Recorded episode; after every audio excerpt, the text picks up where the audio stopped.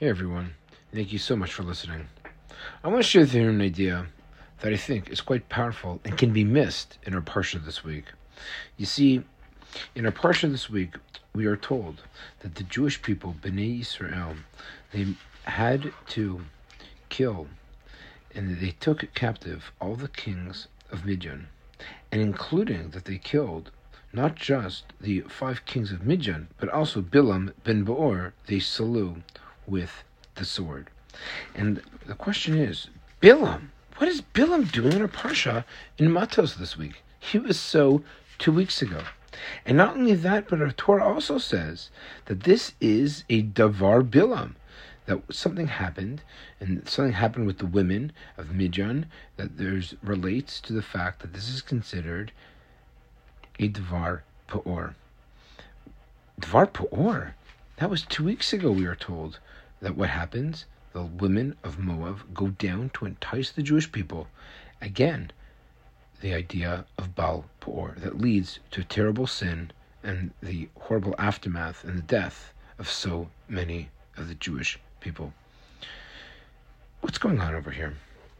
I think the Torah might be telling us something which is quite powerful, nuanced. And if we don't think about it, we'd miss the entire point. At the end of Parshat Balak, Whose idea was it to send the women of Moab to entice Bnei Israel? The Torah does not really tell us who is behind it. All we know is that the women went down, enticed the Jewish men, horrible acts were committed, and unfortunately and tragically, there was a terrible plague that ensued because of it.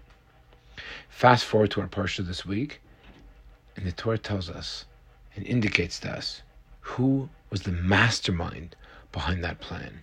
You see, Bilam tried to curse the Jewish people. It didn't work, it failed, and out of his mouth came the most beautiful blessings. Because Bilam realized if Bnei Israel are to be cursed, they can't be cursed through someone else's mouth. They could only be cursed if they bring it upon themselves. And so it is Bilam who comes up with a plan to entrap and ensnare the Jewish men. The question is, why doesn't the Torah tell us? Why do we have to read our Parsha this week and connect the dots and figure it out? Why doesn't the Torah say, okay, Bilam failed with the plan, of course, the Jewish people, so you know what? Here's plan B. And guess what? Plan B was successful. Why doesn't the Torah tell us that in detail? And we need to kind of figure it out on our own if we read this week's Parsha carefully.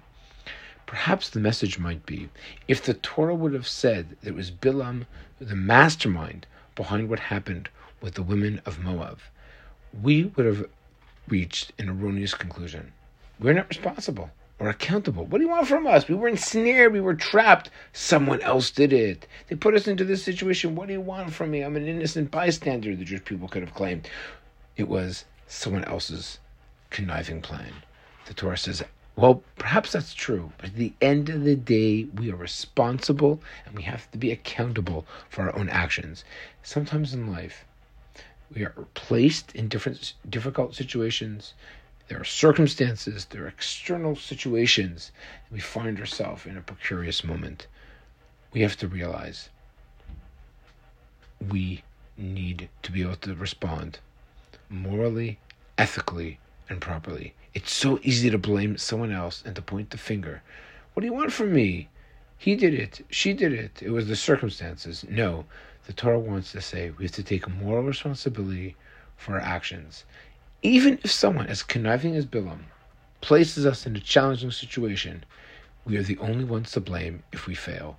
We must take accountability and responsibility. What a powerful message as we stand on the eve of the month of Av just a little over a week before Tisha B'Av, we have to realize we are accountable for what we do. There are so many excuses. We can always point fingers. But at the end of the day, we have to look in the mirror and take responsibility and accountability for who we are and what we are as people, as part of the nation of Israel. If we can take responsibility, who knows? Maybe next week we will be able to feast on Tisha B'Av and not fast. Have a wonderful, wonderful Shabbos, an uplifting Rosh Chodesh, and may we truly be comforted by the Menachem of, by the Menachem by Baruch Hu himself. Shabbat Shalom, Chodesh Tov, for beautiful Shabbos.